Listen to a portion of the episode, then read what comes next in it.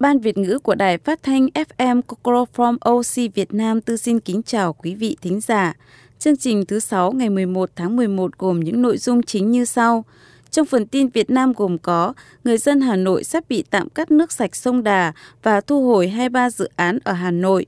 Trong phần tin thế giới gồm có, mỗi tháng hộ gia đình ở Nhật Bản sẽ được hỗ trợ khoảng 2.800 yên tiền điện và Thủ tướng Anh nhậm chức – ở phần văn hóa sẽ là văn hóa ứng xử trong công ty Nhật.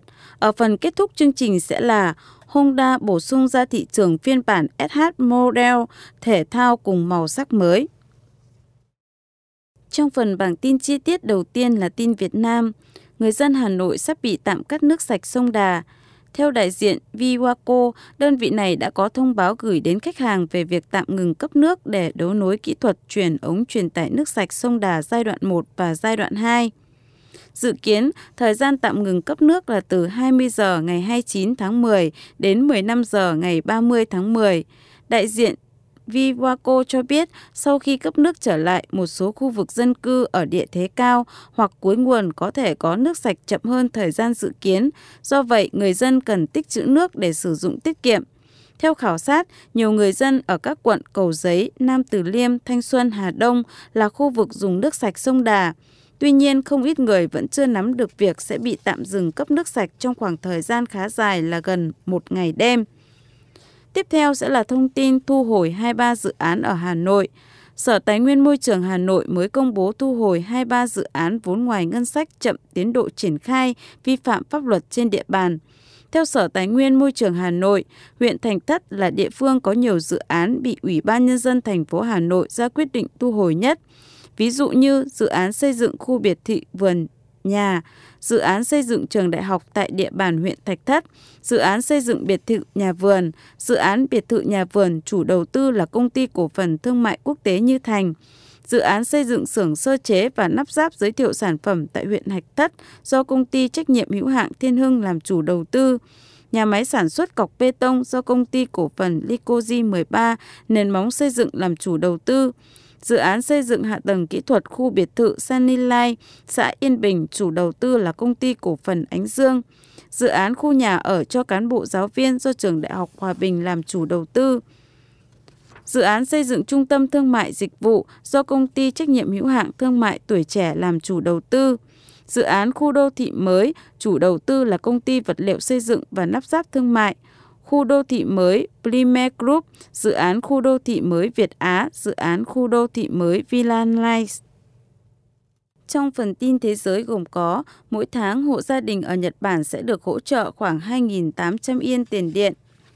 Chính quyền của Thủ tướng Fumio Kishida dự kiến sẽ hỗ trợ 7 yên trên kWh điện tiêu thụ cho các hộ gia đình và 3,5 yên trên kWh cho các doanh nghiệp. Bên cạnh đó, chính phủ Nhật Bản sẽ hỗ trợ 30 yên trên mét khối khí đốt tiêu thụ.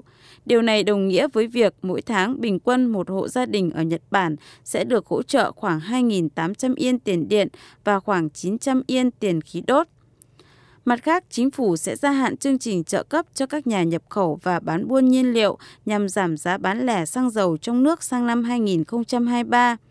Ngoài ra, quốc gia này đưa ra nhiều biện pháp nhằm khuyến khích các doanh nghiệp tăng lương cho người lao động. Các biện pháp quan trọng khác của gói kích thích kinh tế này gồm trợ cấp 10 man trên người cho các phụ nữ đang mang thai, hỗ trợ tài chính cho các doanh nghiệp sản xuất ngũ cốc, phân bón và thức ăn gia súc để tăng sản lượng trong bối cảnh nguồn cung các mặt hàng này đang trở lên khan hiếm chính phủ Nhật Bản ước tính gói kích thích kinh tế mới có thể giúp tăng tổng sản phẩm quốc nội thực tế của nước này thêm 4,6%. Tiếp theo sẽ là thông tin Thủ tướng Anh nhậm chức. Ngày 24 tháng 10, Văn phòng Thủ tướng Anh cho biết ông DC Sulak sẽ chính thức trở thành Thủ tướng Anh sau 2 ngày nữa. Cụ thể, sau khi diện kiến vua, sáng ngày 26 tháng 10, ông DC Sunak sẽ chính thức đảm nhiệm cương vị mới và có bài phát biểu tại dinh Thủ tướng. Trước đó, người phát ngôn của Thủ tướng cho biết việc chuyển giao quyền lực cho ông DC Sulak sẽ không diễn ra vào ngày 25 tháng 10. Cũng trong ngày 24 tháng 10, phát biểu tại sự kiện chào mừng lễ hội của Ấn Độ tại Nhà Trắng, Tổng thống Mỹ Joe Biden đã gọi chiến thắng của ông DC Sulak là một cột mốc mang tính đột phá. Tuy nhiên, theo ông Joe Ebiden cũng mong sớm nói chuyện với ông DC Sunak, người phát ngôn này cũng nhấn mạnh cam kết của Washington trong hợp tác chặt chẽ với London. Trước đó, Chủ tịch Ủy ban 1922 tuyên bố cựu Bộ trưởng Tài chính DC Sunak lãnh đạo Đảng Bảo thủ Anh. Như vậy, ông Sunak, 42 tuổi, sẽ trở thành Thủ tướng thứ ba của Anh trong chưa đầy 2 tháng. Thủ tướng da màu đầu tiên, đồng thời là người đứng đầu chính phủ trẻ nhất xứ sương mù hơn 200 năm qua, trong bối cảnh London đang đối mặt nhiều thách thức. Trong phần văn hóa sẽ là văn hóa ứng xử trong công ty Nhật. Hiện nay, văn hóa doanh nghiệp trở thành vấn đề quan trọng trong nhiều công ty, là yếu tố quyết định cho sự tồn tại lâu dài của nhiều doanh nghiệp. Với các doanh nghiệp Nhật Bản, yếu tố văn hóa càng được quan tâm và đặt nặng hơn, bởi người Nhật khá coi trọng vấn đề lễ giáo, ứng xử trong giao tiếp.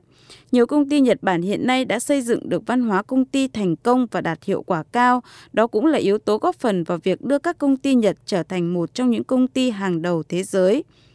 Chính vì coi trọng văn hóa trong công ty mà nhiều công ty Nhật, nhất là những công ty lớn, thường có đợt tuyển nhân viên mới vào tháng 4 hàng năm, vừa để thay thế nhân viên nghỉ việc, vừa để đào tạo cho một bộ phận người mới. Họ sẽ đưa ra nhiều quy tắc chặt chẽ, dạy nhân viên mới từ cách ứng xử cho tới cách giao tiếp qua các công việc đơn giản nhất như pha trà, quét dọn, chào hỏi, phong cách ăn mặc, phong thái. Tháng 6, tháng 8 là khoảng thời gian doanh nghiệp Nhật Bản bắt đầu hoạt động tuyển dụng. Đầu tiên là các kiểu cúi người khi chào. Cúi người khi chào là một tập quán đặc biệt của người Nhật. Có ba kiểu cúi chào phân chia dựa vào mức độ quan hệ giữa người chào và người đối diện, tùy vào địa điểm, thời gian và hoàn cảnh. Đầu tiên là kiểu chào nhẹ khi gặp khách hay cấp trên ở hành lang, đầu chỉ hơi cúi chào. Thứ hai là kiểu chào bình thường, cúi người thấp hơn một chút. Cuối cùng là kiểu chào lễ phép, cúi người thấp hẳn xuống. Thứ hai là cách ứng xử qua điện thoại. Các công ty Nhật Bản thường có quan điểm cho rằng cách ứng xử qua điện thoại của nhân viên là một tiêu chuẩn để người ngoài đánh giá công ty, có khi còn ảnh hưởng đến sự thành bại trong công việc. Khi có điện thoại đến phải cầm máy ngay trong vòng 1-2 tiếng chuông và xưng tên công ty không được để khách chờ. Thứ ba là thái độ làm việc, nhân viên luôn phải giữ đúng hẹn, tuyệt đối không để khách chờ, bởi vậy nhiều người Nhật có thói quen đặt đồng hồ đeo tay chạy nhanh vài phút. Việc giữ đúng hẹn còn thể hiện qua cách hẹn điện thoại trước, đến cơ quan đúng giờ, giao hàng cho khách đúng thời gian quy định. Văn hóa ứng xử trong công ty của Nhật còn được thể hiện qua danh thiếp. Danh thiếp rất được coi trọng khi chào hỏi làm quen lần đầu. Sau khi nhận danh thiếp phải giữ gìn cẩn thận để thể hiện sự tôn trọng đối với người mình gặp. Không được nhét vào túi mà phải cẩn thận cho vào sổ danh thiếp. Còn lúc đang nói chuyện thì phải tạm đặt nó lên bàn. Lúc trao danh thiếp cũng phải hết sức thận trọng, nên cầm hai góc của danh thiếp và hướng chữ về chính diện người được trao. Thứ năm là coi trọng hình thức. Sự coi trọng hình thức được xem là một đặc điểm thể hiện văn hóa Nhật Bản. Chú ý đến hình thức bên ngoài là phép lịch sự thể hiện việc giữ gìn phẩm chất con người, nhất là trong môi trường kinh doanh. Trang phục phù hợp với hoàn cảnh, gọn gàng, sạch sẽ, ảnh hưởng quan trọng đến uy tín của cá nhân và của công ty. Trong việc giáo dục, đào tạo nhân viên, có công ty còn chú ý đến việc hướng dẫn chi tiết từ trang phục đến cách để đầu tóc, móng tay. Phương tâm của người Nhật là xuất phát từ hình thức, có nghĩa là bắt đầu từ việc hoàn thiện hình thức, sau đó tiếp tục cụ thể hóa dần nội dung. Ngoài ra, để bày tỏ lòng biết ơn về sự giúp đỡ của người khác, vào mùa hè và mùa đông trong năm, người Nhật có tập quán bày tỏ dưới hình thức tặng quà giữa năm, chugen và quà tặng cuối năm seibo giữa các cá nhân và các công ty với nhau. Cách ứng xử khôn khéo, mềm mỏng, lịch sự trong công việc phối hợp với tập quán tốt đã giúp người Nhật có những thành công tuyệt vời trong kinh doanh. Trong phần kết thúc chương trình sẽ là Honda bổ sung ra thị trường phiên bản SH model thể thao cùng màu sắc mới. Ngày 28 tháng 10, công ty Honda Việt Nam giới thiệu phiên bản thể thao cùng màu sắc mới cho mẫu xe SH model 125cc với giá bán 63,317 triệu đồng. Phiên bản mới sẽ được mở bán từ ngày 18 tháng 11 năm 2022 thông qua các cửa hàng bán xe và dịch vụ do Honda hủy nhiệm trên toàn quốc với thời gian bảo hành 3 năm hoặc 30.000 km. Chương trình đến đây là kết thúc. Cảm ơn quý vị đã theo dõi và lắng nghe chương trình. Mọi liên lạc xin quý vị gửi về kokoro.gp. Muốn nghe lại chương trình, xin quý vị hãy liên lạc đến dadico.gp. Chào tạm biệt và hẹn gặp lại ở chương trình thứ sáu tuần sau nhé.